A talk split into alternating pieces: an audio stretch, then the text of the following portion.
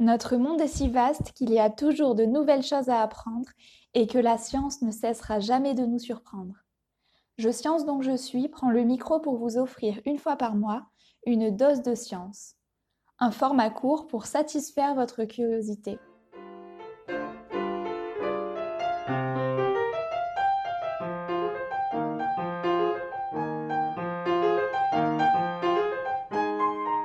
Salut, c'est Leïla pour l'épisode de Flash Science du mois.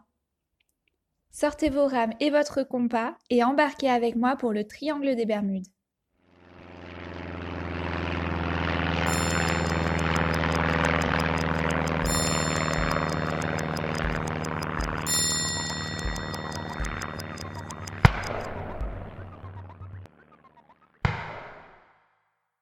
L'océan ne se comporte pas toujours comme un long fleuve tranquille.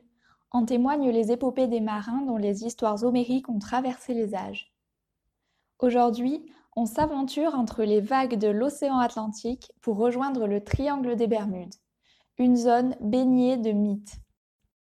Il s'agirait du théâtre supposé d'une multitude de disparitions de navires et d'aéronefs restés sans explication. Après une mise en contexte géographique et un détour par les théories farfelues qui s'emparent du phénomène, on va s'intéresser à certaines hypothèses scientifiques qui tentent d'expliquer que des bateaux colossaux disparaissent au large des côtes californiennes sans laisser de traces. On va également questionner la véracité de ce mythe et mettre en évidence sa mise en scène aux dépens de la méthode scientifique. L'archipel des Bermudes, situé dans l'océan Atlantique au large de l'Amérique du Nord, est l'un des trois sommets du triangle du même nom également délimitée par la Floride et Porto Rico. Cette zone très vaste est définie arbitrairement et de manière non officielle.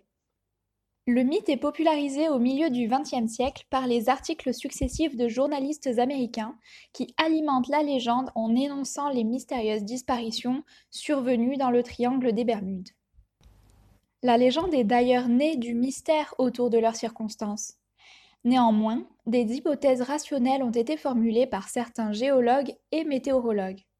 Elles ne sont pas encore admises par l'ensemble de la communauté de ces scientifiques, mais elles sont parfois présentées comme des solutions incroyables qui expliquent enfin le mystère du triangle des Bermudes, par certains articles médiatiques récents qui se plaisent à surfer sur la vague de la mise en scène spectaculaire de la science.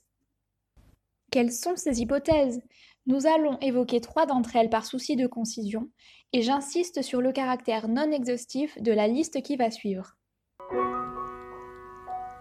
En 2001, l'épave d'un chalutier aurait été retrouvée dans le triangle des Bermudes. Jusque-là, rien de vraiment étrange, les fonds marins sont peuplés d'épaves de bateaux. Ce cas en particulier a retenu l'attention car le navire en apparence intact reposait droit sur sa quille au fond d'un cratère sous-marin. Oui, comme si le bateau avait été aspiré dans un trou d'eau. Des évocations farfelues d'une faille spatio-temporelle ou des vestiges de l'Atlantide ont peuplé la toile. Mais laissons ces théories aux œuvres de fiction et intéressons-nous à présent aux hypothèses scientifiques avancées par certains géologues et météorologues. Une explication récente et controversée est à trouver du côté de la géologie. Le plancher océanique renferme du méthane, qui se transforme en glace dans certaines zones.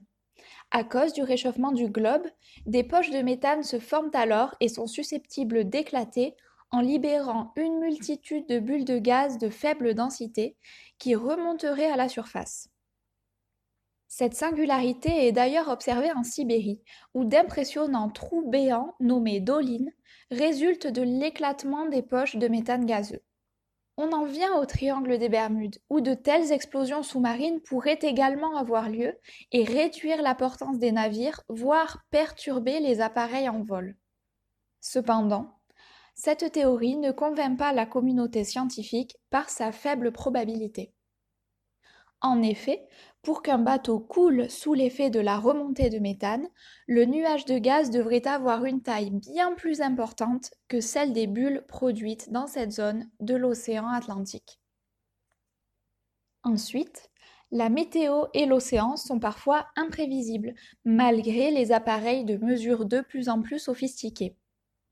Des rescapés de certains naufrages décrivent une violente tempête imprévue, assez violente pour couler leur navire, mais à l'issue de laquelle le calme revient soudainement. Cela correspond à un phénomène météorologique très violent nommé blanc. La mer est alors déchaînée par des vents pouvant atteindre 300 km par heure. Ce qui rend ce type de tempête étrange, c'est qu'elle ne dure que très peu de temps, qu'elle ne s'accompagne d'aucune précipitation, le ciel est clair et que la mer redevient soudainement calme.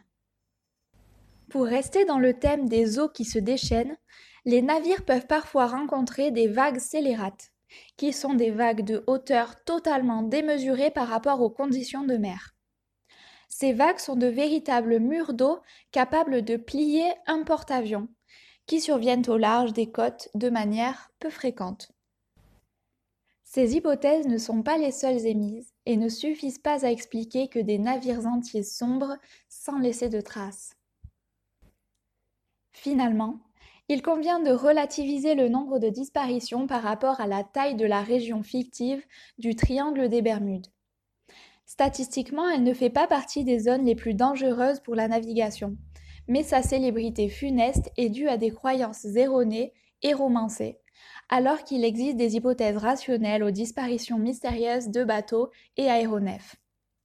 Il faut rester vigilant face aux phénomènes spectaculaires relatés dans les médias et aux relais d'explications scientifiques soudainement proposés.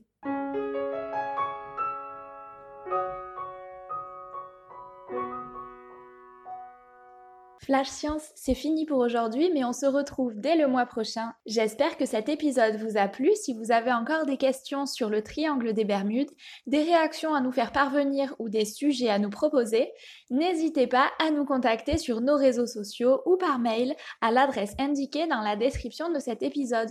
À bientôt!